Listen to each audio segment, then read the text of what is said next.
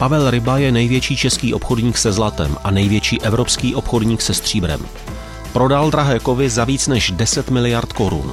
To už je dostatečná kvalifikace, aby o hodnotách drahých kovů a jejich vztazích k ostatní ekonomice věděl dost. Přišel bos, bez bot, jak je jeho zvykem. Přišel neformálně v tričku, bez obleku. Osobitý chlapík. Byl jsem zvědavý na jeho pohled, co se děje a bude dít se světovou ekonomikou, co spustil covid a co je podle něj nevyhnutelné tak jako tak. Přijde mi, že podobné informace patří do jakési ekonomické gramotnosti, k soustavě znalostí, které bychom snad měli mít všichni už ze školy, abychom se dokázali rozhodovat, co se svými penězi a také, abychom mohli usuzovat, co se s ekonomikou a se světem děje. Pavel Ryba přednedávnem vydal knihu Zlatý bos, který chodil bos, ve které zhrnuje vlastní životní i podnikatelský příběh a ve které dál vysvětluje svůj pohled na ekonomiku a její vývoj, dynamiku. Pokud máte zájem, dejte si další podcast, anebo pokud máte radši obrázky a tohoto zajímavého chlapíka chcete vidět, tak si najděte Houseboat Talk nebo Houseboat Petra Horkého taky na YouTube. Mějte se dobře a přeji zajímavé přemýšlení s tím, co za chvilku uslyšíte. Pavel Ryba, muž, který Čechům prodal drahé kovy za 10 miliard. To je, to čtu titulní stranu této knihy a vlastně tím představuji dnešního hosta. Pavle, já vás tady vítám, děkuji, že jste přišel. Já děkuji za pozvání, Petře. Jak se představujete sám? Co máte na vizitce? Obchodník se zlatem, prodejce zlata, distributor zlata? Jak, jak, se, jak se jmenuje ta vaše práce? Eh, já vizitky nepoužívám. Já jsem je před několika lety přestal používat, takže mám je historicky načištěny v kanceláři, kam téměř nechodím a zjistil jsem, že vizitky je strašně špatně dávat, mm-hmm. takže já se považuji za normální člověk a, a prostě mojí prací je potkávat se s lidmi, povídat se s nimi, poznávat je, takže já už si ani neříkám obchodní ředitel nebo zemský ředitel nebo zakladatel společnosti Golden Gate. Tyhle ty věci jsem úplně vydal z toho slovníku, takže já jenom poznávám zajímavý lidi, potkávám se s nimi, oni se se mnou chtějí poznat, protože protože věří nebo cítí, že asi jsem schopen vést nějaký zajímavý rozhovor, s kterým mm-hmm. třeba odnesu nějaký úhel pohledu nebo je obohatím něčím. Takže no. vždycky jsem před asi třemi lety zrušil. Říkám to, protože se mě lidi ptali, s kým teď budeš natáčet. A říkal jsem, s největším českým obchodníkem se zlatem. To je tak pravda. A největším evropským obchodníkem se stříbrem. To je v jako prakticky je to pravda. Kdybychom šli do detailu, že poměřujeme tu, to, to zařazení toho člověka v té společnosti nějakou takovouhle škatulkou. Ano. Takže to je pravda. Ano, založil jsem a vybudoval největší firmu v České republice na Drajakovi. Jsme dokonce největší v retailu na, na stříbro v Evropě. Takže to je pravda, ale neříkám to o sobě. Jmenujete se Golden Gate, ta firma, tedy se Golden, Gate Golden CZ, Gate. akciová společnost. Ano, ano, ano. Když se díváte na to, co se děje s ekonomikou v důsledku karantén a omezení, tak si takhle mnete ruce a říkáte si, ha, ha, ha, ha, to se nám to bortí, to budeme prachatí, to, to bude fungovat, všichni budou chtít zlato. No, musím říct, že takhle to není. Je to, je to velmi jakoby eh, těžká pozice z toho, jak vnímáte tu společnost, protože asi člověk nedělá věci pro peníze. Kdyby dělal člověk věci implicitně pro peníze, tak eh, musí být v životě nešťastný dlouhodobě. A to je důležitá věc, co říkáte. Já si myslím, že spousta lidí, právě když jsem se bavil o tom, že budu mít největšího obchodníka se zlatem, tak si to hned promítne, tak to je někdo, kdo má rád peníze. To je někdo, to se zlatem se obchoduje pro prachy. Ono to je o nastavení vůbec toho člověka jakoby z hlediska výchovy, z hlediska hodnot. Já si myslím, že pokud cokoliv děláte implicitně pro peníze, tak to pokřivuje motivy a pohnutky, proč to děláte. Já tím, souhlasím. Tím Určitě. nechci říct, že peníze nejsou důležité, to v žádném případě. A podnikání je ze své podstaty o tom, aby jsme dosahovali nějakého zisku udržitelného, dokázali jsme dělat rozvoj toho oboru, v kterém podnikáme. Takže peníze jsou v tom důležité, ale osobně to mám nastaveno tak, že ty peníze jsou odměnou za dobrou práci, kterou odvedete za přidanou hodnotu službu, za nějaký nový prostě inovaci nebo pohled na, na, na tu danou problematiku.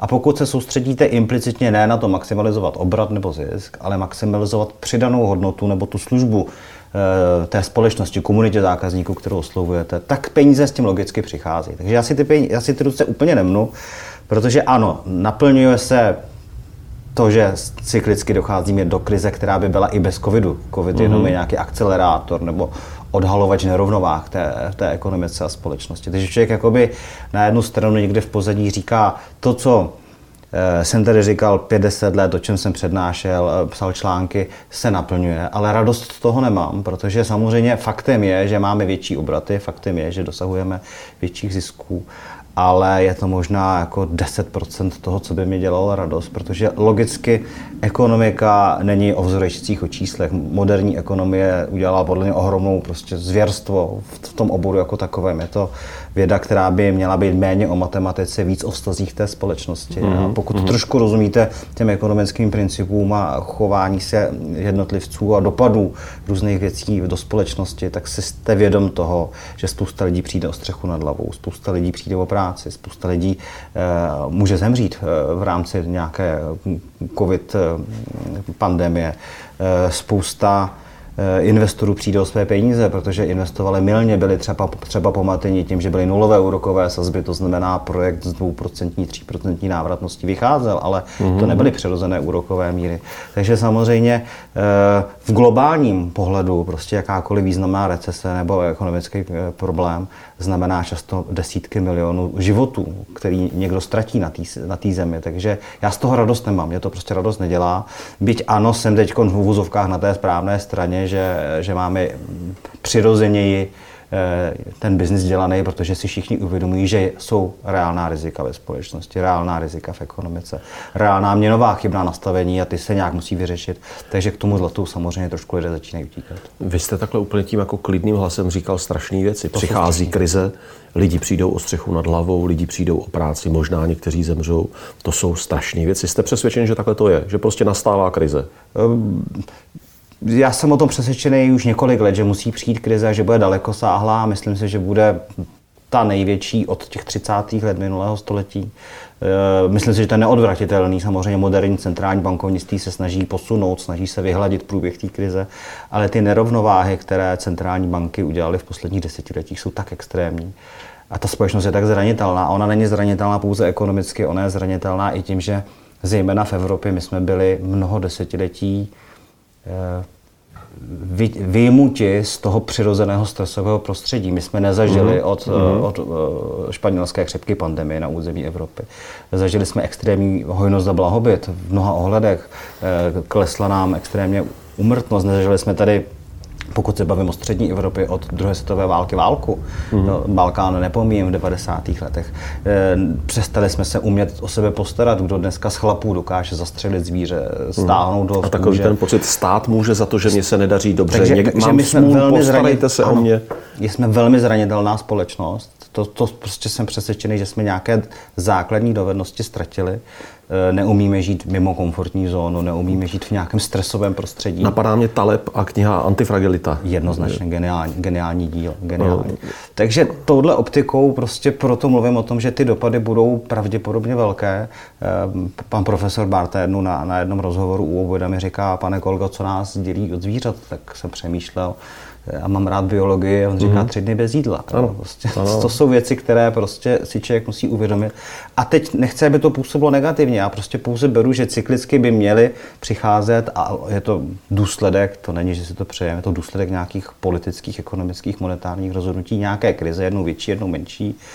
A když jsou ty krize velké, což je jednou za mnoho desetiletí, to není každých deset let, tak to má daleko sáhlé dopady do života mnoha milionů nebo stovek milionů lidí po celém světě. Od těch 30. let to je mnoho desetiletí, to, jako to by mohlo vycházet. A pojďme to rozplést. Já si dovedu představit, že někdo se na to dívá a říká, no jasně, chlapík prodává zlato, tak nás všechny straší, abychom si koupili zlato jako komoditu, která prostě nepůjde s hodnotou dolů. Tak pojďme to rozplést, ať se dostaneme k tomu, na čem stojí tyhle ty vaše úsudky.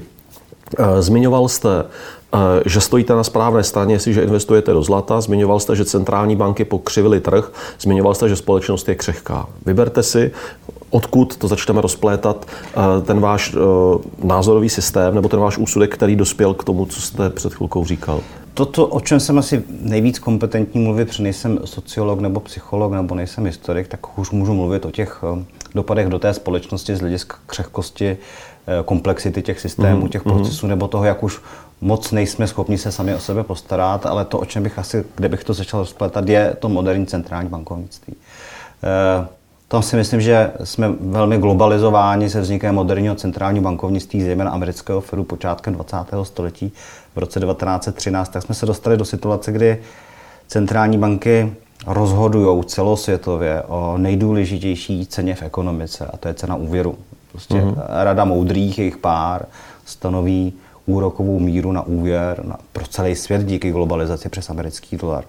Samozřejmě bylo postupem času od toho do roku 1913 vyndáno jakýkoliv brzdný mechanismus toho měnového systému. Dneska nic není vázáno na zlato, není tam žádný ten já vám to budu skákat občas do určitě. abych to jakoby zjednodušil uh, jazykem člověka, který není ekonom. Ano. Uh, brzdný mechanismus je nějaká objektivní hodnota, která by byla vázaná k platnosti peněz, což by byl právě zlatý standard nebo prostě vazba dolaru ke zlatu. Ve chvíli, kdy se uh, dolar zcela vyvázal od uh, zlata, tak v tu chvíli zmizely brzdné mechanismy. Pochopil jsem to správně. Ano, je, je to tak. A když to řeknu úplně jednoduše, tak klasický zlatý standard, a tím nejsem zastánce klasického zlatého standardu, jenom ho popisuju, jak fungoval, bylo tom, že vy jste nemohl vytvořit víc peněžních měnových jednotek, víc dolarů, než kolik jste držel fyzicky toho zlata. Takže pokud byl směný kurz jedna unce zlata rovná se 20 dolarů, tak vy pokud jste nenaschromáždil jako bankéř víc uncí zlata, než kolik jste jich měl, tak jste nemohl udělat víc 20 dolarů v oběhu papírových nebo jakýchkoliv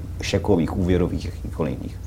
A to, je, to vás dělo v tom, abyste nemohl říct, uděláme záplavu dolarů a nafoukneme bublinu na akcích, na nemovitostech, bublinu eh, na, na, na inflaci ve společnosti nebo kdekoliv jinde, protože jste byl zabržděn tím, neseženu zlato, nemůže být víc peněz. Když něco nemám, tak to nemám. Tak.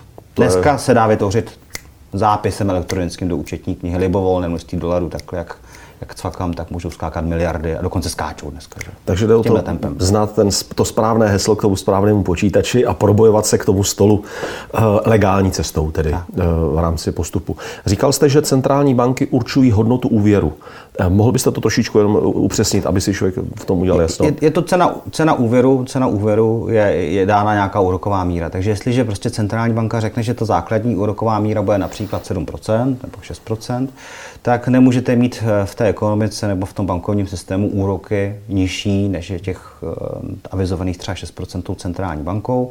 A vy tím logicky ovlivňujete jednak množství úvěrů, které v té ekonomice vzniknou, a jednak ovlivníte množství peněz, které v té ekonomice budou putovat. Protože... Je úvěr drahý, vysoký úroková sazba, méně lidí si půjčí, protože nebudou dělat biznis, který nebo neobrátí ty peníze tak, aby vydělali a tím pádem eh, se ten, ten biznis nebo vůbec ekonomický tok změní jedním směrem, je-li levný, tak i chudší lidé došáhnou na půjčky, na hypotéky, na úvěry a mohou tím pádem rozběhnout podnikání s větší mírou rizika, která ale je smrtelně vázaná na to, že ten úrok nesmí vzrůst. Tak. Chápu to tak? Tak, že kdybychom měli třeba tu 6% úrok takovou míru, tak nebude žádný developer v Praze nebo kdekoliv jinde stavět uh, developerský projekty, který mají návratnost 4 nebo 5% To by byl sebevrah. Protože nevydělá ani na hodnotu Protože toho nevydělá úvěru. ani na ten úvěr. Musel by mít návratnost třeba 8, 9, 10% A což... pak by ty 2 až 4% tvořily jeho zisk. Přesně tak. V momentě, kdy úroková míra bude nula, on si půjčí za, za procento v nějaké euro, euro, euro úvěr v nějaké bance, tak samozřejmě i návratnost 3 nebo 4 nebo 2 nebo 3% mu matematicky vychází. Samozřejmě ten, ta záplava těch enormních peněz do té ekonomiky způsobí nějakou konjunkturu, nějaký boom v nějakém oboru, například stavebnictví nebo boom hypoték.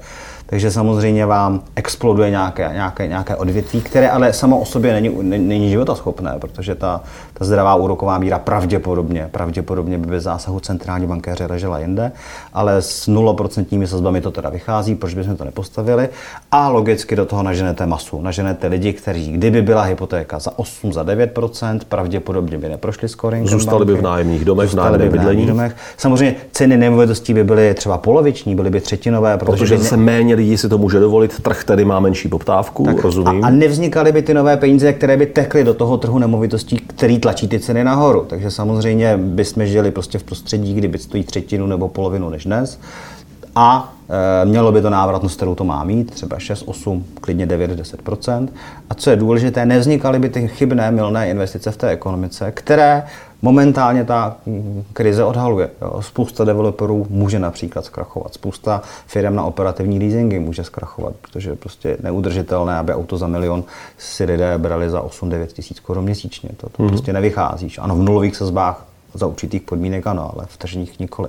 A co je důležité, spousta těch lidí, kteří nerozumí těm základům nějakého toho fungování peněz, tak oni podlehnou tom, té klamavé reklamě bydli ve vlastním, nevyhazují peníze z okna, jdou, vezmou si hypotéku za 1,8%. Což zní skvěle, to jsou levné peníze. Levné peníze. To je skvělé. Nebuď hlupák, buď si. Ano, ano, ano, přesně. Splácejí to ve vlastním, ale ten člověk si neuvědomuje, že je smrtelně závislý na tom, jestliže se během těch 20 nebo 30 let zvedne úroková míra, protože například dojde třeba k nastartování inflace během nějakého období, centrální banka bude muset zvedat sazby, jemu skončí fixace, tak najednou eh, ta exponenciala, ta úročení je strašidelná. Jestliže máte platit z 3 milionů 2%, je to 60 tisíc ročně. Jestliže z 3 milionů máte platit 6%, je to 180 prostě tisíc. 180 tisíc ročně jenom na úrocích, nikoli na no. splátce úvěru. Tak to je první věc. A druhá věc, což si ti lidé neuvědomují, tím, že ta zápalava levných peněz teče do té ekonomiky, bavíme se momentálně jenom o jedné malilinkaté množině, to jsou nemovitosti, tak ještě donutí toho člověka, který má relativně nízký příjem, dostane na, na hypotéku ne protože by byl bohatý, ale protože mu někdo uměle snížil úrokovou míru, tak ten člověk je nucen kupovat historicky nejdražší cenu nemovitosti. Takže on dokupuje drahé aktivum uh-huh. s mizernou návratností, externě ho financuje, takže ještě to je pákový obchod, je to uh-huh obchod na dluh. A sám ještě stojí mnohdy na špičkách, aby každý měsíc vyšel s tou splátkou. Tip vychází a to jenom proto, že si vzal hypotéku za 1,8. Takže je to něco, kdy to může výjít v prostoucím trhu nemovitostí, v tom, když dál budou sazby dole nebo nedej Za posledních klesat. 20 let spousta lidí nakoupila právě tímto způsobem nemovitosti. Tak také před 20 lety byly úrokové míry v České republice okolo 13%. Mm-hmm. A ne na nule, že? Takže ta, ten, ten, matematicky to mm-hmm. vycházelo. Jestliže jste za, za doby měnové krize Václava Klauze měl dokonce krátkodobě sazby k 20% tam na několik dnů. Mm-hmm. A vy jste tu hypotéku v, polo, v druhé polovině 90. let startoval na 13%. A teď vám vlastně od té druhé poloviny 90. let klesá z 13-14% až na 1,5%. No tak logicky to vychází, že? Mm-hmm. Těch 20-30 let. Že? Mm-hmm. Fantastický díl, bezrizikový.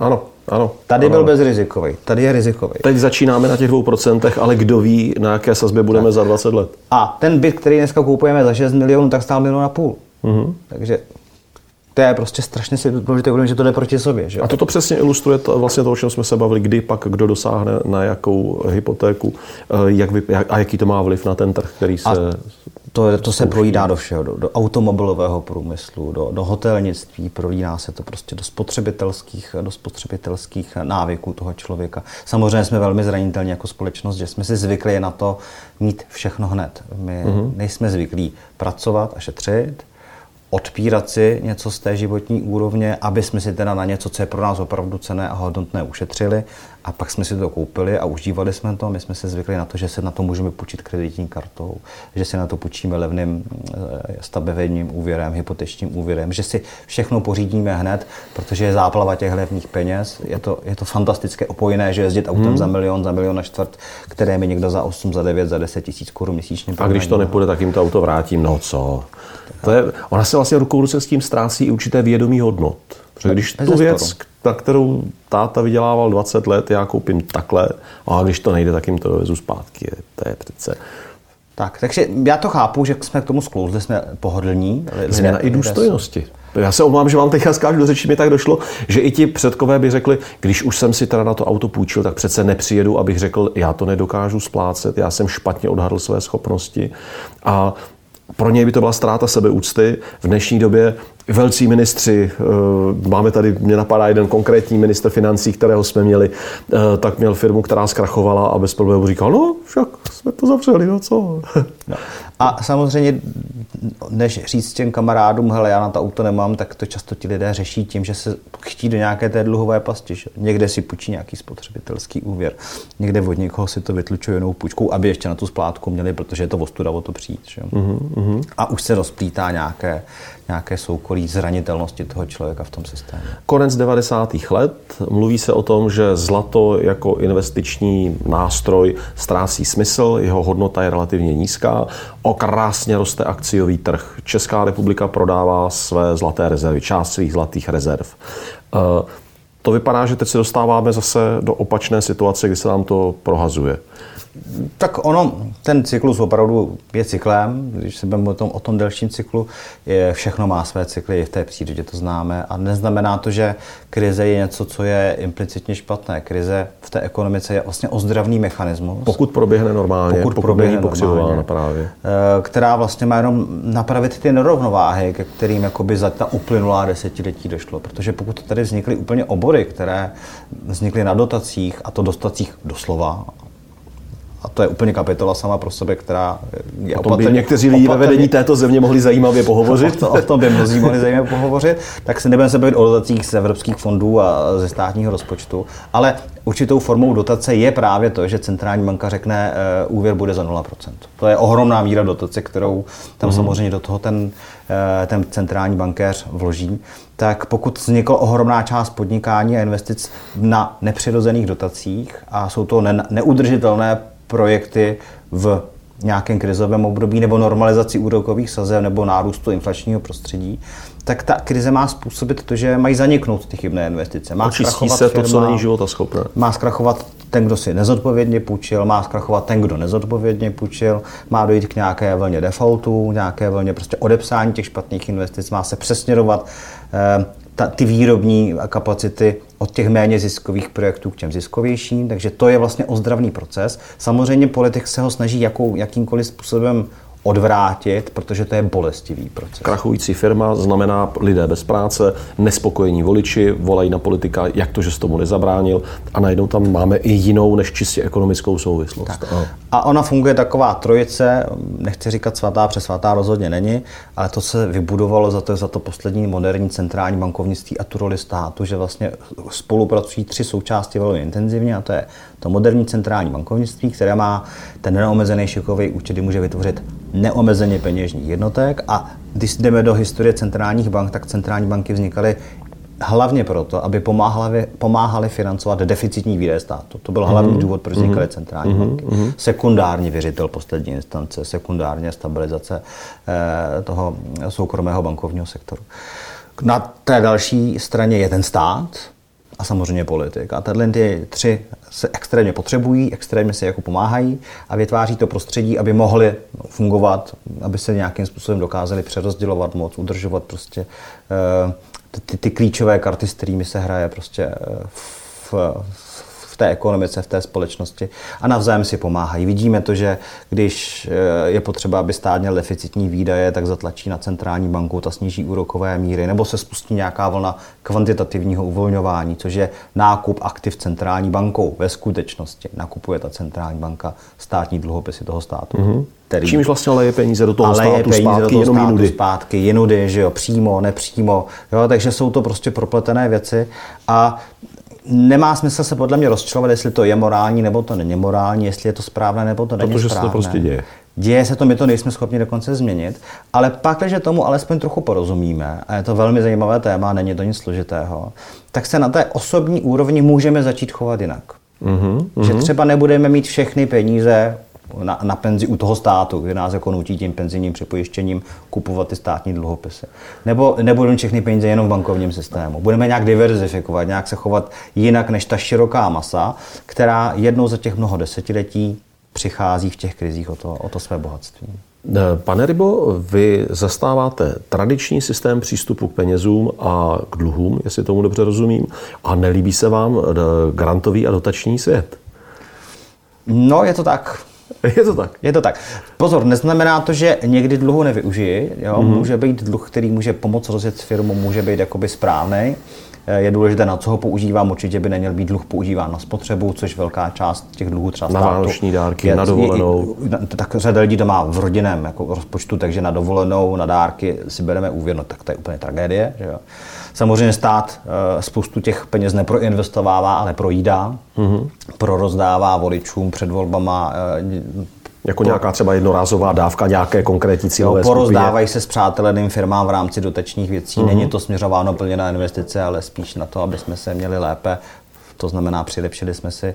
Ale eh, takže neznamená to nutně, že každý dluh je špatný dluh dluh je, je, je často velmi správná věc. Jdu podnikat, mám projekt, který má návratnost, eh, potřebuji do něj investovat, vlastní zdroje nemám, očekávám, že ten projekt má návratnost 20% ročně, jdu na ten svobodný trh, řeknu, hele, mám tady ten, ten business plán, potřebuji půjčit peníze, pojďme si zvážit rizika, zvážit přínosy. Já jsem si na rozjet firmy Golden Gate musel půjčit peníze, takže mm-hmm. když jsem tu mhm, společnost mm-hmm. zakládal, ano, Vzal jsem si úvěr, ano, měl jsem spočítanou nějakou návratnost, naštěstí se to povedlo, takže ta návratnost byla spočítána dobře, peníze byly splaceny tomu, kdo nám peníze půjčil a projekt nastartoval. Takže není to implicitně, že dluh je vždycky špatně, ale e, měl by trh určovat, jaká bude výše úroku na tom úvěru. Uh-huh. Protože na tom tržním prostředí se podstupuje, oceňuje to tržní riziko, to, no. jestli ten projekt má nebo nemá návratnost a nemělo by tu cenu toho úroku v té ekonomice určovat ta centrální banka, která řekne, teď je to za nula. Tak to zkusme všecko. A pojďme dělat jakékoliv, jakékoliv investice, jak kamkoliv ty prachy nalejem, hlavně, aby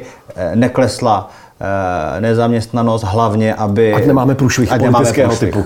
Takže vy voláte po návratu odpovědnosti k dluhu ano. a vnímat dluh jako nástroj, který má svoji moc, sílu, význam a riziko. A takhle k němu přistupovat. A já jsem zodpovědný za to, abych já byl schopen splácet svoje dluhy. Nikdo jiný, žádný stát, žádný politik, žádná centrální banka. Je to moje věc. Tak, kdyby jsme všichni byli zodpovědní, to je další risk, který v té společnosti dneska chybí. Lidé nejsou zodpovědní, nechtějí svou zodpovědnost. Oni nejsou ani svobodní, s tou se pojí ta, s tou svobodou za zodpovědnost. Dáváme se svých svobod výměnou za předvolební koblížek a pikantní Ale guláše. Vy říkáte to jako fakt jako velký věci. Říkáte, my nej, lidé nejsou svobodní.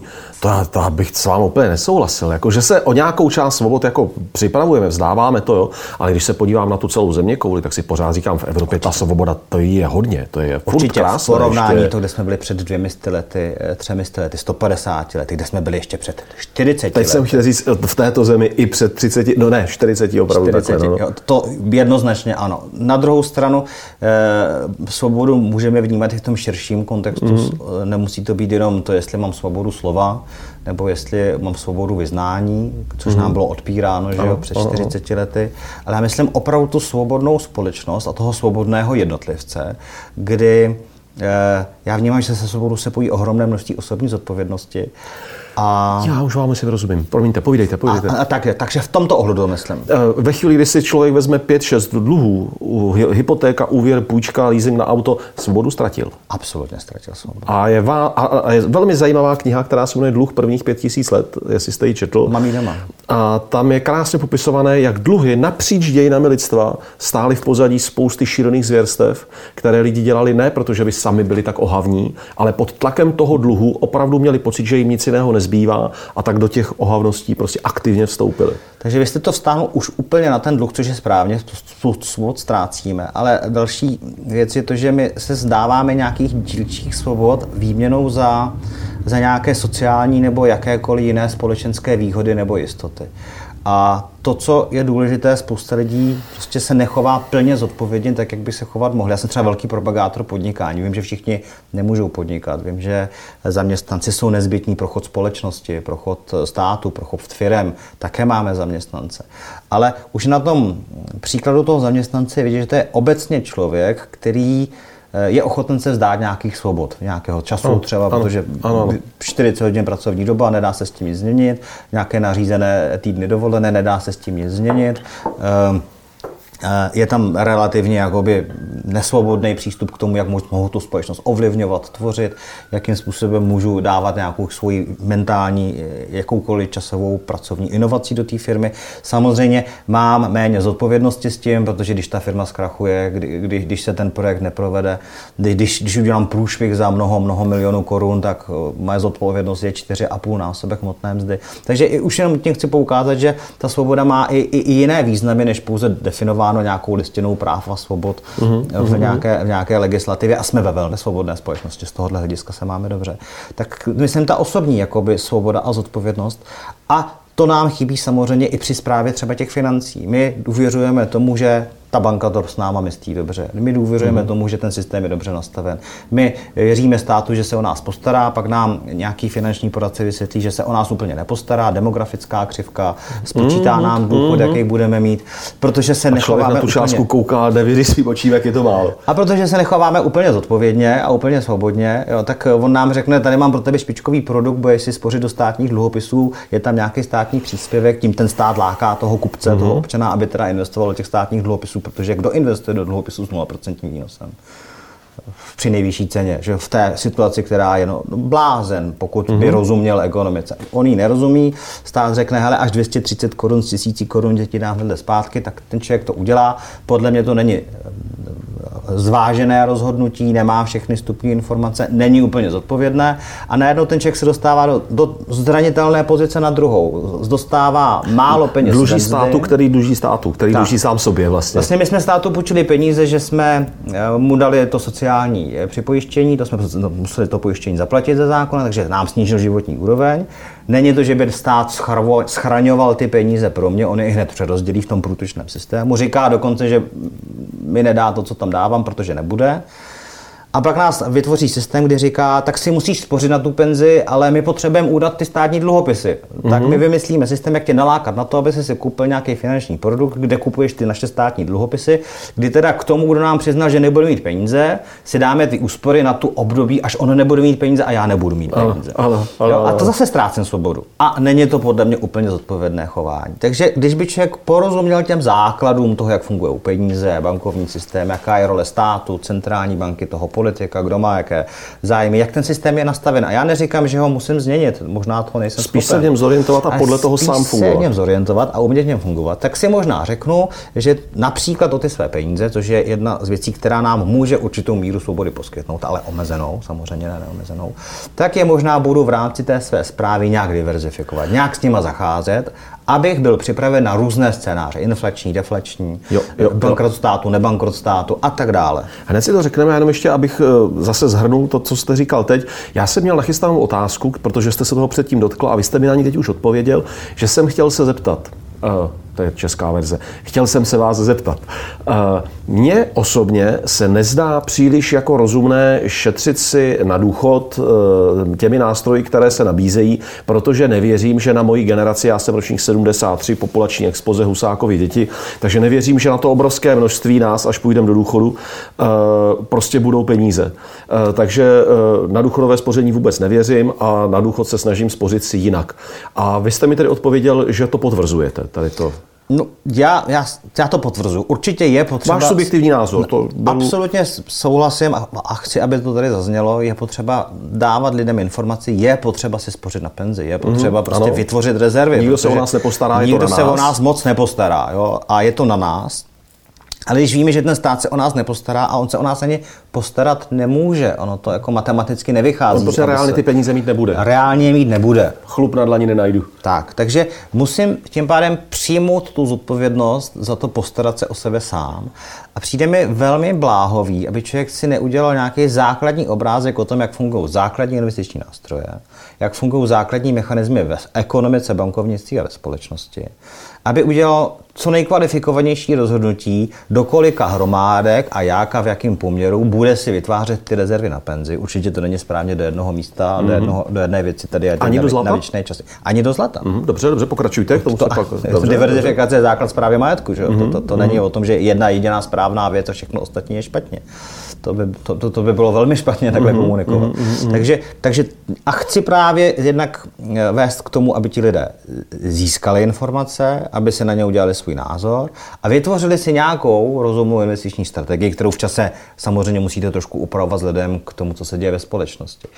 Eh, za, za období toho dospělého člověka od těch, dejme tomu 20-30 let do těch 70, kdy si, měl byste si teda vytvořit peníze na penzi, eh, rezervy na penzi, nebo na jakékoliv jiné investice. Chcete kupovat nemovitost, abyste eh, bydlel za levno, až budete, až budete v penzijním věku, postaral se o děti, tak vás vlastně cinknou čtyři stavy v ekonomice. Zažijete zcela jistě deflační epizodu, mm-hmm. zažijete zcela jistě inflační epizodu, zažijete nějakou konjunkturu, růst, hojnost, míra, blahobyt, kdy ta ekonomika roste a daří se jí. To jsme žili doteď. A zažijete recesi nebo krizi. A to... A brzo asi přijde.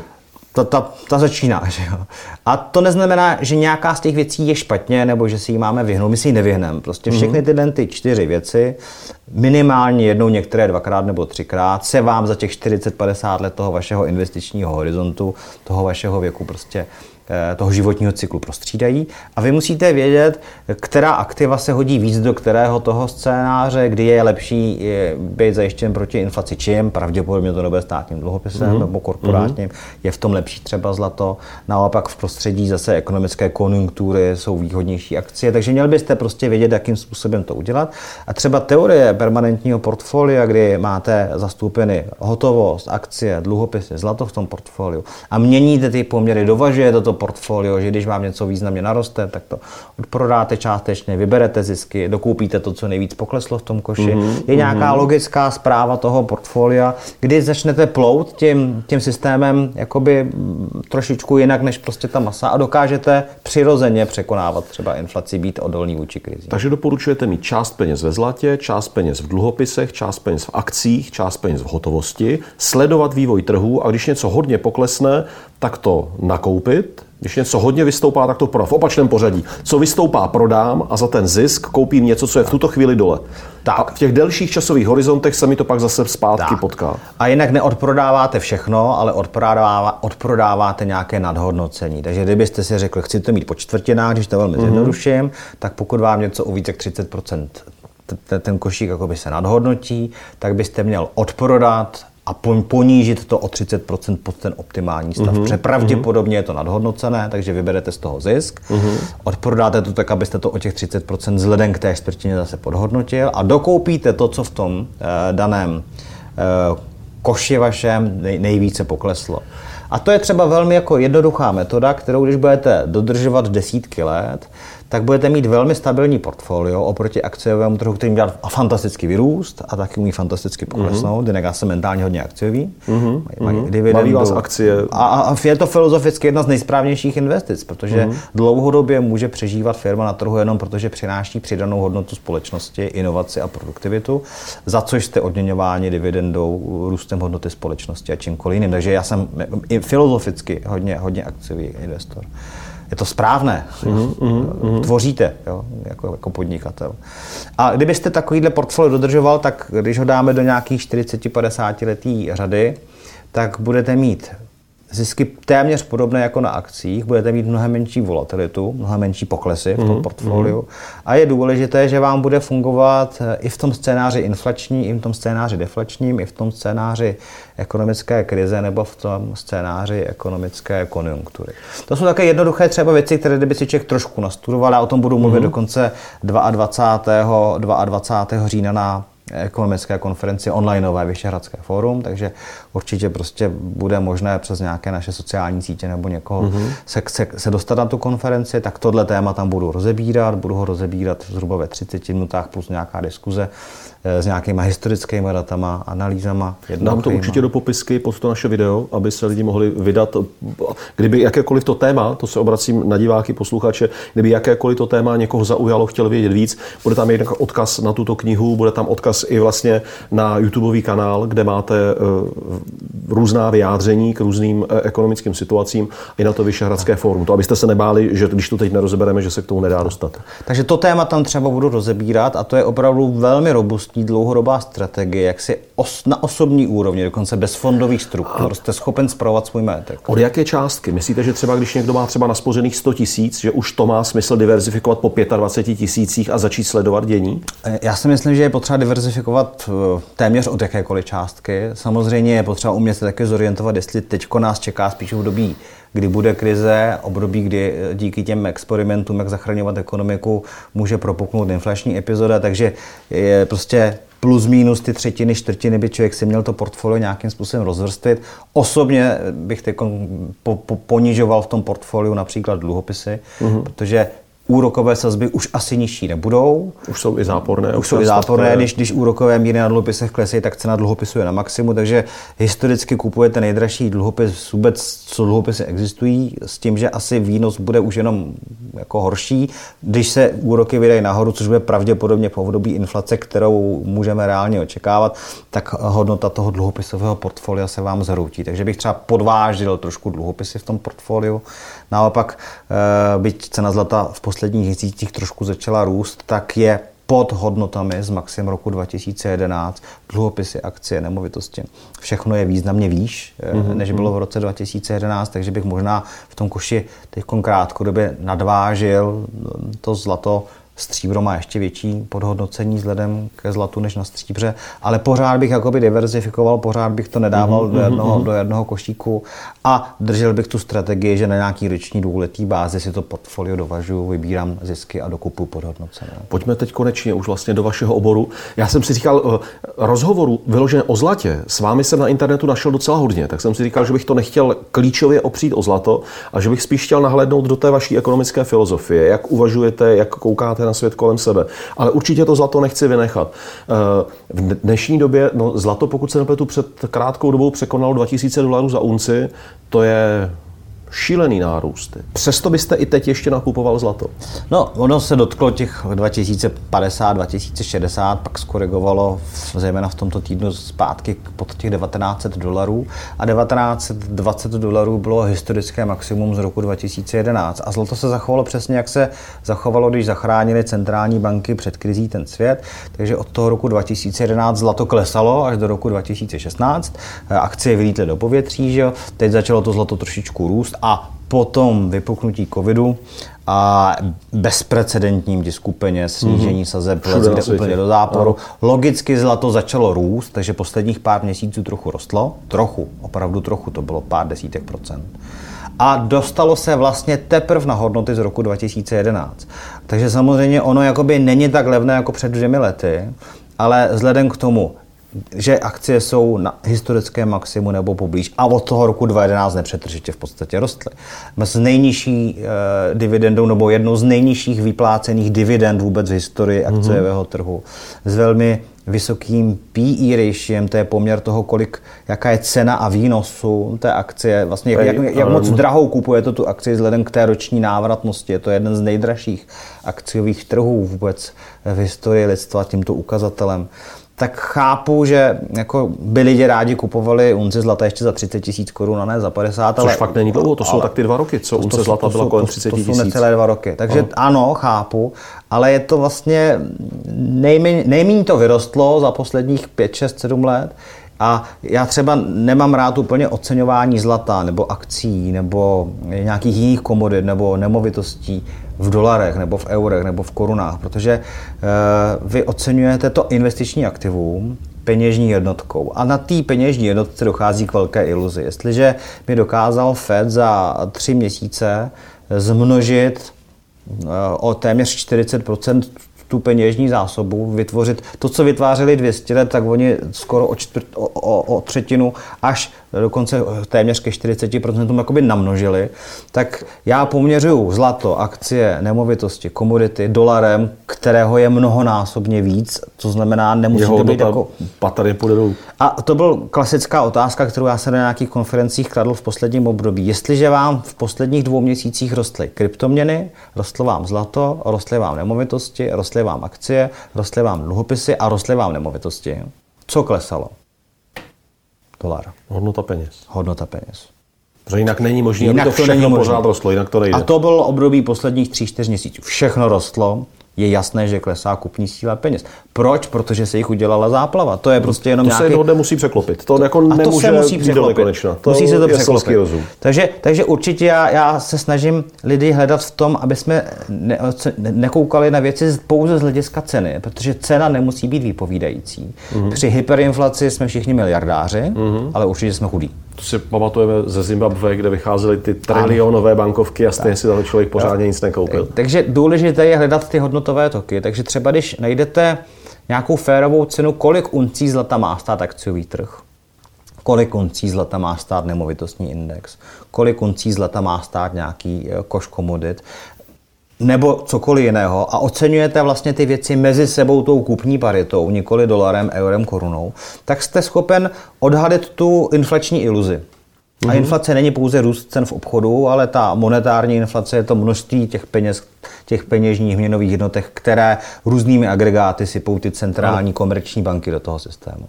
Takže vy jste schopen potom třeba zjistit, hele, zlato sice je na 19 dolarech, je to vlastně jakoby tam, kde bylo v roce 2011, ano, je to z rokem 2011 nejvyšší cena na zlatě. Takže tehdy se to lámalo, tehdy už Tehdy jako... zase začalo to klesat, ale, ale teď, když se podívám, kolik uncí zlata potřebují na nákup akciového koše, no tak je zlato mnohem levnější než v roce 2011. Uh-huh, jo? Mhm, kolik uh-huh, uncí zlata potřebují na nákup eh, dluhopisů, tak je zlato levnější. Takže podle vás zlato ještě poroste. Takže zlato má ohromný potenciál pro růst, Ohromný. protože ty nerovnováhy nebyly ještě narovnány. Takže třeba 2,5 tisíce dolarů za unci. Tak Já- jako, já- zkusme to tak od já- stolu střelit. Budu to brát, že to není jako konkrétní prognóza. ne- nechci- Váš pocit. No, není to úplně pocit, byť to samozřejmě pocit ne- nelze oddělit od té, od té mysli, od toho intelektuálního pochodu, který v sobě každý člověk odehrává na denní bázi, ale i z hlediska analýz, i z hlediska poměřování měnové zásoby a měnové báze versus toho dolaru versus eh, cena zlata a jeho množství eh, a tak dále, tak já si myslím, že férová cena na zlatě, kterou prostě v nejbližších dvou až čtyřech letech prostě budeme schopni vidět, a teď vím, že mnozí řeknou, chce prodat. Já nechci prodat. Bude mezi 8 až 15 tisíci dolary za trojskou unci. 8 až 15 tisíc Tam by dolarů. měla být. Tam by měla být ta ferová cena při nějakém tom v vrcholu. horizontu několika jednotek A je to v horizontu jednotek let. Eh, Ono to vypadá, že to jsou čísla, která jsou house numera, ale ono, jakoby my máme neskutečné množství těch peněžních jednotek všude jinde. Vemte si, když by se jenom 20% třeba toho kapitálu z akciového trhu odstěhovalo do zlata, no tak jsme na 20 tisíci dolarech za unci. Mm-hmm. Kdyby jenom tohle se stalo. Vemte si, že máme gigantický objem v řádu mnoha biliard, pardon, bilionů dolarů, eh, které jsou jenom v korporátních dluhopisech, které jsou dneska velmi toxické. Velká část je, spotřebo, je spotřební eh, koše Američanů a Evropanů, velká část jsou nemovitostní projekty. Eh, Jsou to, jsou to dluhopisy, kterým začíná padat rating, že jo? jsou v tom biliony dolarů, které logicky budou hledat nějaký bezpečný přístav. Když se podíváte, že penzijní fondy nemají zainvestováno ani, ani 1% ve zlatě, mm-hmm. kdyby prostě řekli, chceme tam dát 2-3% z toho celkového majetku, který celosvětově spravujeme, cena samozřejmě tak, tak cena nahoru. exploduje, protože vy to zlato nejste schopen namnožit. Zlata Vy ho je limitní množství, Jeho limitní množství. Jo. Takže- Takže, takže když se podíváte jenom na tu měnovou bázi, která je na nějaké úrovni, kterou Fed natiskl, a že to zlato teprve jakoby dolezlo na to, kde bylo před devíti lety, že toto explodovalo exponenciálně, tak jenom to dorovnat, to máte dva grafy, které si dáte do sebe, by měla ta cena skončit někde mezi 8 až 15 tisíci dolary. Mm-hmm. A také třeba férové ocenění akciového trhu Dow Jones eh, ve zlatě za posledních 150 je let je 6 uncí zlata za akciový trh. Dneska jsme zhruba na nějakých 16, 17, 16, 18 uncích. Mm-hmm. Jo, při tom, když byla bublina na zlatě, zlato se stává bublinou že jo, při té vrcholu té paniky. V 80. letech tak to bylo jedna ku jedné. Když mm-hmm. byla bublina na zlatě při krachu, eh, měřeno akciemi samozřejmě, Ano. při krachu New Yorkské burzy, když burza padla o 90% v roce 33, eh, došlo k devalvaci amerického dolaru, takže eh, dolar v úzovkách eh, ztratil tu kupní sílu ke zlatu, ten kurz se změnil z 20 dolarů na 35 dolarů za trojskou unci, tak to bylo méně než dvě unce zlata na ten jeden akciový trh. Tak prostě zase tohle to vám říká, Mhm, jestliže dneska potřebuji veliká. 18 uncí na ten akciový trh, mediánová hodnota je 6, při těch bublinách na zlatě to bylo 2, 1, tak ten prostor pro růst ceny zlata nejenom, že je cyklicky logický, ale je ohromný. Eh, Důležitá věc, kterou nechť zazní i úplně transparentně, vy podporujete investice do fyzického zlata. Žádný produkt vázaný na zlato, žádná finanční mechanika vázaná na zlato, ne. Koupit si cihličku, koupit Tak- si unci zlata. Přesně tak. Vy jste, Petře, zmiňoval uh, antifragilitu od uh, pana Od Táleba. Taleba, ano. To je vynikající ekonom, filozof. Ten člověk je fascinuje, jak moc je sečtělý a jak moc je komplexní z hlediska toho všeho. A uh, principem té diverzifikace z hlediska té fragility, té křehkosti těch společenských systémů, ekonomických systémů, v kterých žijeme, je diverzifikace nejenom s ohledem na změnu ceny, jestli něco půjde nahoru, něco bude klesat, kdy diversifikace v tom finančním světě se kouká jenom, jak co spolu koreluje, pozitivně, negativně. Mm-hmm. Jestliže budou klesat akcie, poroste zlato, zjednodušený pohled, eh, nebo bude klesat hodnota peněz, poroste cena zlata, anebo naopak, tak teda pojďme diversifikovat, aby to portfolio z hlediska těch jedniček a nul na té výsledovce bylo jako stabilní, jo? Nebo, mm, nebo dokonce jako ziskové a překonávalo inflaci. Tak to je jeden významný eh, jako pohled na diverzifikaci. Ale ten druhý opomíjíme velmi často a to je diverzifikace bez ohledu na to, jak se bude vyvíjet cena, mm-hmm. ale s ohledem na to, jaký typ aktiva vlastním. Mm-hmm. Jestliže mm-hmm. budu vlastnit pouze finanční aktiva, výpisy z účtu, když to řeknu zjednodušeně lidsky. Naposílal jsem do tohohle fondu peníze, do tohohle stavebka peníze, do tohohle penzíka peníze, mám peníze v bance, eh, mám peníze prostě v nějakém korporátním dluhopisu, tak jediné, co ve skutečnosti vlastním, když dojde k nějakému zásadnímu jako problému ve společnosti, to jsou ty výpisy. Tak jsou ty výpisy z účtu a možná se domáhám z nějakých garančních fondů. Říkám, tady mám to číslo, tak mi něco dejte. Máte, tady to je napsaný, ten máte, papír. Máte číslo, můžete tapetovat. jo? Tak z hlediska té diverzifikace je potřeba si uvědomit, že v tom portfoliu mají být věci, které zase dělíte na ty, na ty hmatatelná, reálná aktiva a ta papírová. Aktiva. Takže i hotovost a případně ten drahý kov. A samozřejmě ten drahý kov fyzicky, na něm nemáte riziko protistrany. Já když si koupím nějakou mm, akci zlatou, nebo si koupím nějaký certifikát bonusový nebo jakýkoliv jakýkoliv jiný, nějakou opci na zlato nebo cokoliv dalšího. Mám tam riziko vypořádání, mám tam riziko protistrany. Povede se to, nepovede se to, bude ten emitent v pořádku, nebude. Přijde nějaký systémový šok, s kterým nepočítali ty procesy, standardy, které byly nastaveny a zbývá mi v ruce výpis účtu, že mám někde nějaké virtuální zlato. V momentě, kdy máte tu fyzickou cihlu, odnesete si ji, tak ať v úvozovkách vypnou elektřinu a dojde k jakémukoliv společenskému otřesu, vy máte reálnou likvidní kupní sílu ve fyzickém kovu a navíc anonymně, kterou můžete převážet přes hranici. Jsem velmi zvědav na diskuzi pod tím naším videem. To bude určitě velmi, velmi, velmi Vrátíte zajímavé. se k té diskuzi, udělal byste si čas, abyste aspoň na něco třeba odpověděl, určitě, až když, lidi psát? To bych byl velice rád. Kdybyste... Určitě, když, když, když mě o to poprosíte, rád to Jo, dám vám vědět, když tam budou nějaké věci, které by chtěli odbornou konzultaci. Určitě, takže rád to udělám, určitě. Takže samozřejmě z tohohle pohledu já jsem se řekl, pojďme, když už děláme zlato a stříbro, tak ho pojďme dělat filozoficky správně to znamená pro nás draze, Protože kdybychom prodávali eh, něco, co kopíruje cenu zlata nebo cenu stříbra, tak prostě nemáme žádné náklady. To jenom mm. naprogramujeme nějakou věc,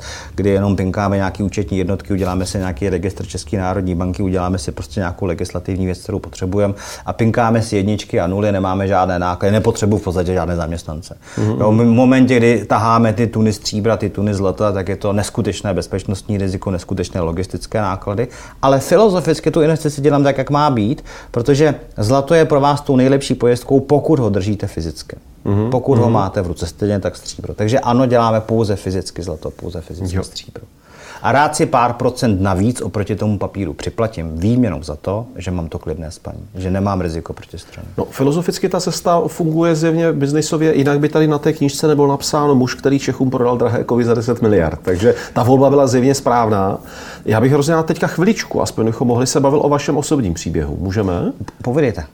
Aby proběhla vzdálenost od Pavla Ryby před 20 lety, po toho vyfoceného Pavla Rybu tady na uh, titulu knihy, která kromě jiného ukazuje příběh jednoho velkého úspěchu, tak se něco muselo stát. Synek z bohaté rodiny, krásný kapitál do začátku a řekl jste si, tak do čeho já ty prachy dám do zlata. Tak to úplně nebylo. Jak to bylo? To bylo, to bylo to jinak. Já mám velké štěstí, že mám velmi inteligentní rodiče, velmi sečtělé. Část naší rodiny byla spojená s Dizentem a s Chartou 77, takže jsem... Tak to jste asi úplně prachatí nebyli. Takže jsme úplně prachatí nebyli a pocházel jsem z prostředí toho, kdy se u nás hodně četlo, hodně mluvilo, kdy se, se hodně bavili o tom, že je potřeba být jako pravdomluvné a zastávat se principů z nějakých svobod a zodpovědností, že v tomhle prostředí jsem vyrůstal, děkuji za to zejména tátovi. A a když u nás byli ty rodinní známí a příbuzní, tak to byli často právě chartisti nebo lidi, kteří se aktivně podíleli na dezentu. U nás se i spousta literatury nějakým způsobem rozmnožovala a šířila. Takže malý Pavlík přebaloval eh, knížky ze 68 Publishers. Opravdu to tak bylo nějak? No, to bylo až jako při, při období těsně před revolucí nebo před revoluci. Jinak uh-huh. samozřejmě ty věci nemůže, nemůže zase, ne, nemohl táta dělat tak moc okatě, protože to riziko toho, že dítě Jasně, se prostě pořekne jasně. ve škole je prostě extrémní. Ano, ano, ale, ale když už jsem byl jako relativně větší, už mě bylo okolo těch deseti let, což bylo relativně krátce před tou revolucí, já jsem se narodil v roce 78, tak už jsem jako věděl, co táta píše za knihu, proč ji píše, proč je ten autor zakázaný a, a, a prostě byli jsme v tom té komunitě. Takže to je fantastický.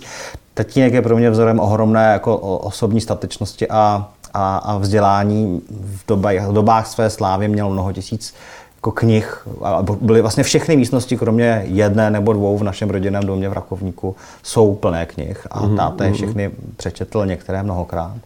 Takže jsem z tohohle prostředí pocházel, jinak jsou to lékaři, takže jsou to velmi jako vzdělaní lidé, takže já jsem dostal dobrý základ v tom, v tom možná genu, možná jako v tom zá, zázemí. Vy jste se dotkli jedné věci, že je pro vás táta vzorem. Eh, To mi zavání něčím, co mám jako rád a mám pocit, že to v naší společnosti chybí, protože to hodně eh, těch 40 let toho komunismu jako narušilo. Vědomí kontinuity a odpovědnosti k té kontinuitě. Máte v sobě ten, eh, já musím pokračovat dál v tom tátově stylu, přece nezradím jeho dědictví? Můžeme to takhle i pojmenovat? No nevybral jsem si obor, který rodiče chtěli, abych si vybral, což byla medicína, takže v tom jsem určitě jakoby nenavázal na tu kontinuitu. Ale bylo to proto, že já jsem viděl, jak, jak jak strašný život jako lékaři musí vést, že zejména v té divoké transformaci toho lékařství, té, té medicíny. Je to prostě obor, který je špatně nějakým způsobem manažovaný, špatně je řízený, prostě není to obor, kde kde prostě bych jako chtěl být z hlediska mm, toho, že já, já, já, jeden z významných mých životních hodnot je opravdová svoboda se zodpovědností a jako lékař nemůžete být úplně svobodný. Vy máte mm, definováno vyšší, vyšší odměny, máte definováno eh, veškeré ty procesy z hlediska těch pojišťoven a podobně, takže když jsem jakoby viděl, jak moc máma zejména potom měla soukromou praxi, táta šel do nevladního důchodu, jak jako moc zdřela, jak moc jako to bylo marný z hlediska jakoby toho ale dělala, ona to měla jako poslání. Takže v tomhle tom jsem jakoby v úzovkách zradil, medicínu jsem si nevybral, ale z hlediska toho, co mi táta předal, vždycky mluvit pravdu, vždycky být jako otevřený, vždycky být jako férovej, ne, nepřisluhovat tomu systému. Ne, nenastavovat mu prostě záda jenom proto, že se chci někam dostat, tak, tak teda zkousnu to, že je správné říkat, že něco je správně, když to správně není, anebo naopak, tak to si myslím, že mi, že mi, že mi předal. A mm, dostal jsem 18 tisíc korun, když mi Počkejte, bylo 18. promiňte, to je, až do toho vstoupím, tohle je velmi důležitá věc, protože to říkáte, protože já si myslím, že spousta lidí má se slovem obchodník spojenou charakterovou volatilitu, abych to takhle řekl tím ekonomickým jazykem. Jakože kdo obchoduje, tak prostě kecá, protože chce prodat. A ve chvíli, kdy vy teďka tady říkáte a vážete to k rodině, k tátovi, a, a říkáte, že pro vás hodnoty jako nelhat, jako být poctivý, jsou důležité, tak to je velký prohlášení, to je veliká věc, kterou vlastně jako obchodník říkáte. A je dobré, já jsem rád tomu, že to říkáte. Jako, to jsem jenom chtěl zdůraznit. A teď pojďte dál. Já, já 18 možná let. odlišuju, to je, to je velmi zajímavé téma, já odlišuju možná ještě dva, dva pojmy. Já odlišuju prodejce a obchodníka. Mm-hmm. Prodejce je někdo, kdo prostě chce něco prodat, často za účelem dosažení nějakého zisku, klidně krátkodobého. Často se to bohužel děje na úkol, na úkor toho klienta nebo toho zákazníka. Taky ty, taky ty prodejci, takový ty šmelináři, že jo, tak to je, jako je něco, co tu, co tu konotaci v nás jakoby může, může navodit. Já profesi obchodníka vnímám jako profesi, která je extrémně zodpovědná, protože když děláte obchod jako řemeslo, když ho děláte jako poslání, tak obchod je o naplňování potřeb toho vašeho klienta a zákazníka. Ne mu něco vnutit, protože vy něco potřebujete prodat, nebo za co největší marži nebo zisk. A jedině tehdy vlastně vzniká vazba mezi tím klientem, zákazníkem, firmou, odběratel, dodavatel, která je dlouhodobá, která je trvalá. Mm-hmm. Je to v zásadě budování vztahu a důvěry. Nic jiného to není. Já jsem řadě klientů odmítl prodat zlato nebo stříbro, protože se to pro ně prostě nehodilo. Nebo k tomu měli takový přístup, že bych nechtěl, aby to zlato prostě vlastnili. Jo. Mm-hmm. Čistá spekulace na úvěr nebo něco podobného. To radši prostě nevydělám ty peníze, protože filozoficky, hodnotově by jsem z toho neměl večera radost. Mm-hmm. A vrací se mi to. Já prostě, eh, že spousta lidí má igelitky, já nebudu nikdy prostě prát peníze, že jo, chodí prostě, hele, já bych potřeboval tady igelitka, dej mi. Prostě nedám. Nebudu to dělat, protože... Fakt, když k vám přijdu s igelitkou, ve které bych měl milion, já teda, to, to není moje situace, Ne, ale kdybych ne, přišel, ne. tak mi řeknete, nezlobte Má- se, máme- ne, v keši takhle toto ne. Nám jakoby zákon v keši dovoluje nějaké transakce dělat a my jsme si dokonce vnitřním auditem ve firmě stanovili, vnitřníma standardama, že budeme přísnější než ten zákon. takže za hotový je možný koupit nějaké drobné dárkové předměty, nějaké drobné mince. Ale i ten limit, který by nám v hotovosti umožnil zákon přijmout, prostě nepřijímáme ve zlatě mm-hmm. ani ve stříbře. Mm-hmm. Nechceme jako to dělat, protože já si myslím, že právě to, že ten biznis stavíte udržitelně, transparentně, dlouhodobě je to, proč je ten biznis tak úspěšný. Mm-hmm. Spousta firm to v České republice třeba dělalo nebo dělá a nejsou tak velký jako Golden Gate. Jo, jo, jo? Jo. Takže já vnímám profesi obchodníka jako někoho, kdo buduje vztahy a kdo buduje důvěru. A jedině v prostředí důvěry a vztahu vy jste schopen rozvíjet projekty, které jsou nadčasové. Mm-hmm. Jakmile to je krátkodobě prodám, abych vydělal, a je to na úkor toho druhého. Ten druhý zase musí chtít nechat vydělat mě, že? proto se nebudu nikdy podbízet nějakou cenu, která mi neumožňuje dlouhodobý rozvoj. Zdravý obchod je... Prostě zdravý obchod je win-win. Aspoň nějakým měřítkem. A, a musí být tvořený na úrovni toho, že sdílíme alespoň částečně nějaké vidění hodnot nebo světa. Takže mm-hmm. i mhm. třeba ty moje přednášky nebo komunikace jsou někdy jako velmi, řekl bych, jako názorově vyhraněné, Protože já chci vyslat do světa, jak, jak, jak ten svět vidí, nebo jak si myslím, že je něco správného nebo nesprávného. Beru to, že se s někým nestotožním a nezhodnu, pak vlastně by nebylo správně, aby byl mým klientem. Uh-huh, uh-huh. A naopak, kde se shodnu, tak můžeme tvořit něco víc, než jenom to, že si koupil zlato nebo stříbro. A díky tomu jste schopen propovat společnost a posouvat ji dopředu. To je taky věc, která není obvyklá. Je zažité takové to, to je biznis, nic osobního, obchodu s kýmkoliv. Kdo zaplatí, tomu prodám. Vy ne. Vy, vy to snažíte se mít prostě tak, že opravdu nějaké hodnoty musíme sdílet, měli bychom si být něčím blízcí. Přijde mi to správný. Eh, vrátím se k tomu. 18-letý Pavel Ryba dostal 18 000 korun. A s tím jste začal něco dělat? Podnikat už tehdy? Já jsem začal podnikat už při střední škole, což v té knize taky zmiňuji, děkuju moc eh, mě třídní učitelce a řediteli na střední škole, že mi to umožnili, protože museli mi tolerovat nějakou míru toho, že jsem občas ve škole chyběl, abych mohl už podnikat. Já jsem eh, podnikal v oboru, který jsem studoval, já jsem studoval zahradní architekturu úpravy, takže já jsem začal dělat zahradní eh, úpravy, zahradní realizace, realizoval jsem desítky zahrad. Takže manuální práce se nebojíte? Tyhle ruce umí držet krompáč, no, nejenom unci zlata v rukavičkách. Tyhle ty ruce vy vybudovali možná 30-40 zahrad v České republice. Jo, jo, jo. Aha, tak, aha. Takže, takže, takže já jsem si hned udělal živnostenský list ještě při škole. Před maturitou jsem prostě začal podnikat, což mi umožnilo těch 18 000 korun, protože dostal jsem je v lednu, protože mi v lednu bylo 18.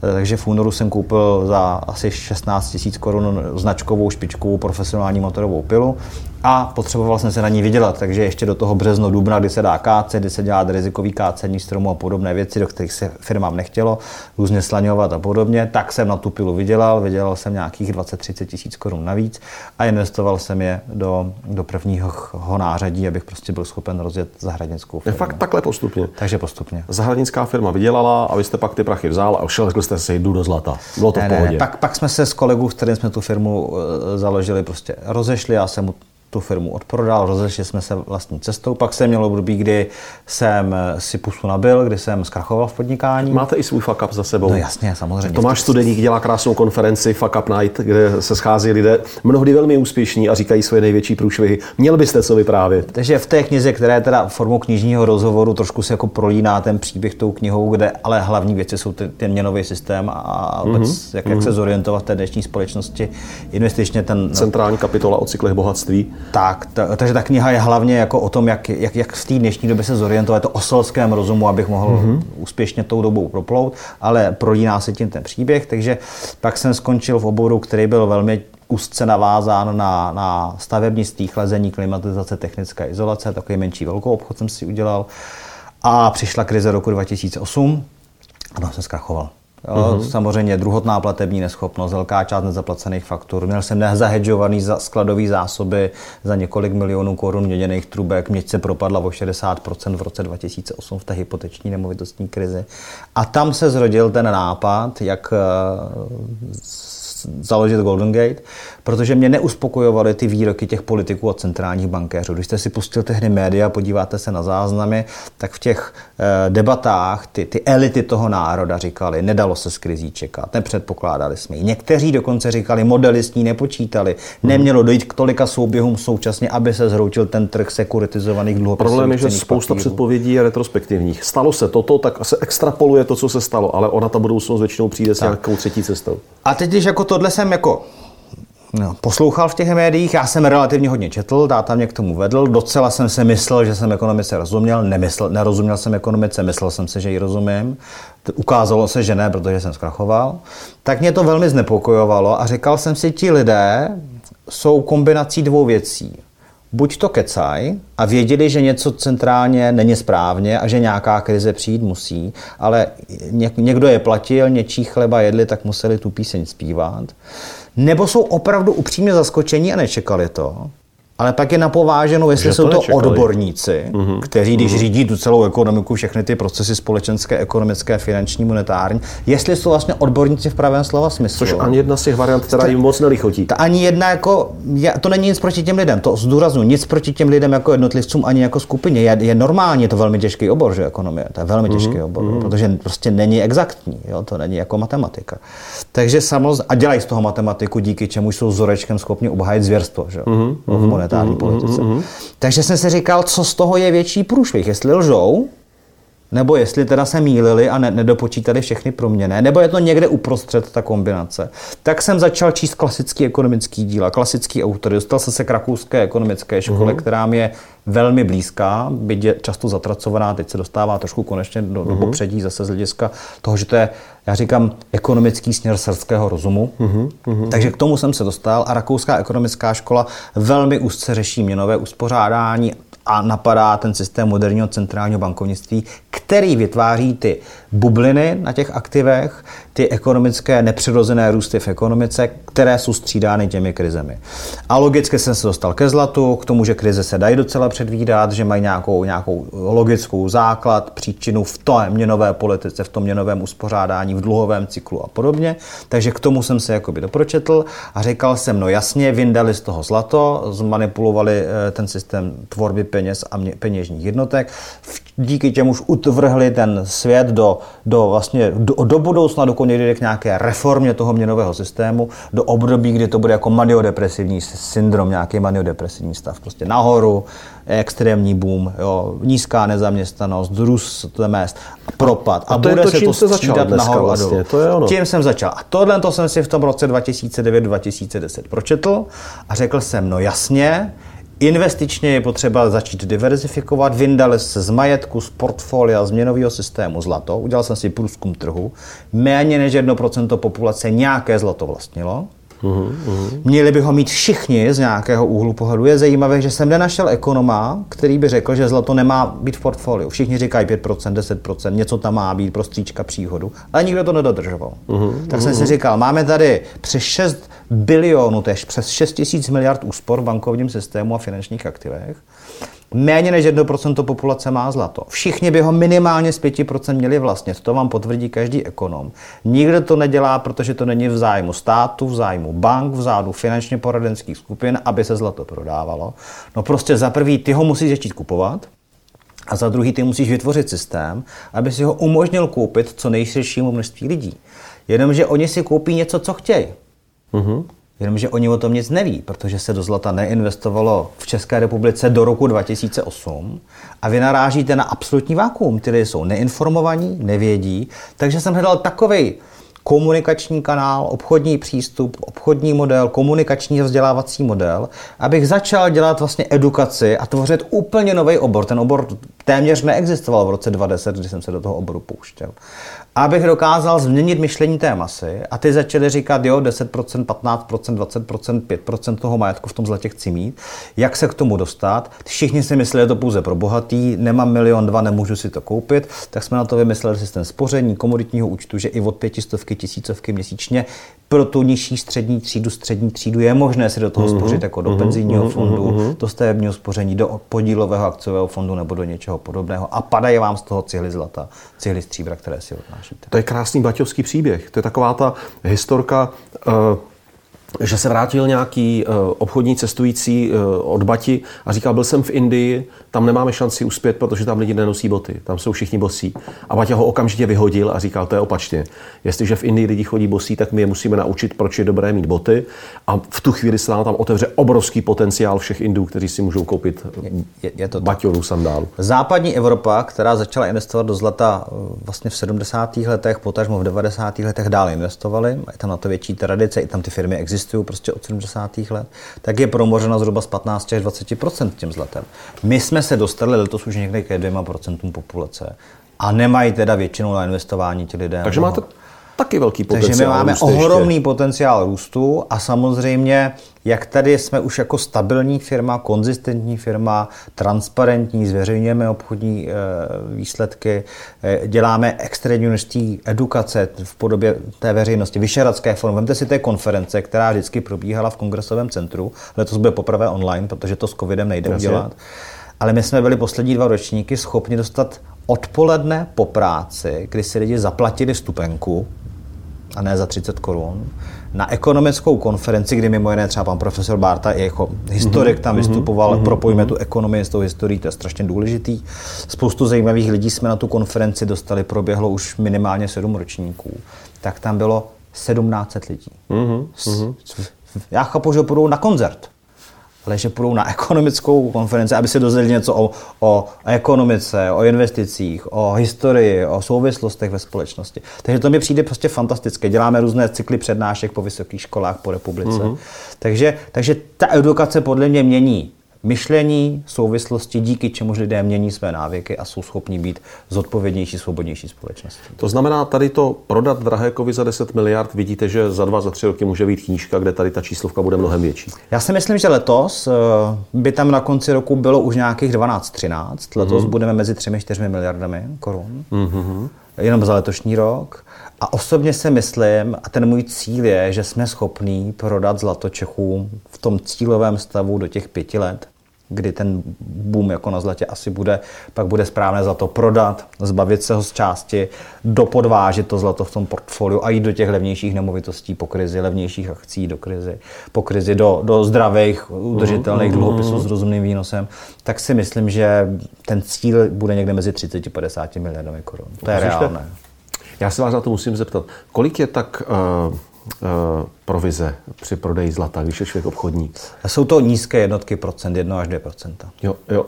A poslední věc, tak to se vás taky musím zeptat, protože to nenapadlo mě, ale jednoho z kamarádů, o kterým jsem vedl řeč, že spolu bude natáčet, kdy on říkal, jasně, jakmile se veze živý zlato, tak se kolem toho prostě rojí chlapi s bouchačkama.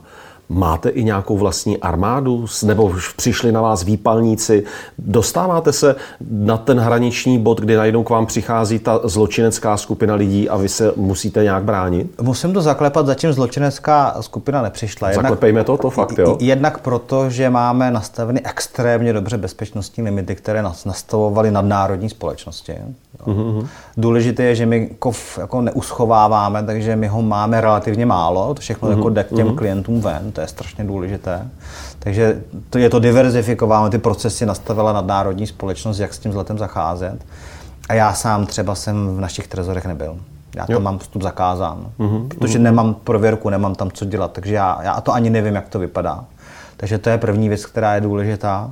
Druhá věc je, využíváme eh, samozřejmě největší světovou bezpečnostní agenturu na veškeré ty transporty kovů, takže to je další věc, která, kterou prostě je potřeba zdůraznit. Třetí věc je, nepotý, nepotkáváme se se zločineckými lidmi, protože s nima neděláme kšefty. Kdybych Jasně, přijímal ty igelitky... Tak, tak se ten svět začne spojovat. Z té kriminál, kriminálního ano. živlu, jo, který někde prostě šedá ekonomika, praní peněz, eh, prostituce, mm-hmm, mm-hmm, krádeže, mm-hmm. tak logicky se ten svět začne propojovat, takže u nás takovýhle zákazník nekoupí, protože my ty prachy prostě nikdy nepřijmeme. Takže, takže my, se, my se nepotkáváme. A zatím k nám nepřišel zločinecký eh, politik, který by chtěl mhm. tu firmu znárodnit a ukrást. Takže, takže tahle ta forma zločinu ještě neproběhla. říkáte ještě, tak eh, tím se vracíme i k tomu začátku, k těm eh, černým obavám. Pane Rybo, já vám mnohokrát děkuji za tenhle ten rozhovor, co jsme spolu mohli vést, za vaši otevřenost. Děkuji. Jak jsem říkal, odkaz na knížku, odkaz na Vyšehradské fórum a odkaz na váš YouTubeový kanál bude v popisce pod videem, takže kdo chcete víc informací, můžete. A já vám přeji, aby No já si moc nepřeji, aby se vaše předpovědi vyplnily, ale přeji vám, já, já si to taky nepřeji. já bych rád, aby zlato už nerostlo, já bych rád, aby jsme nebyli tak úspěšná firma, protože by to znamenalo, že budeme ve společnosti řešit méně problémů. Tak to si přejeme všichni a buďte zdrav. Moc děkuji.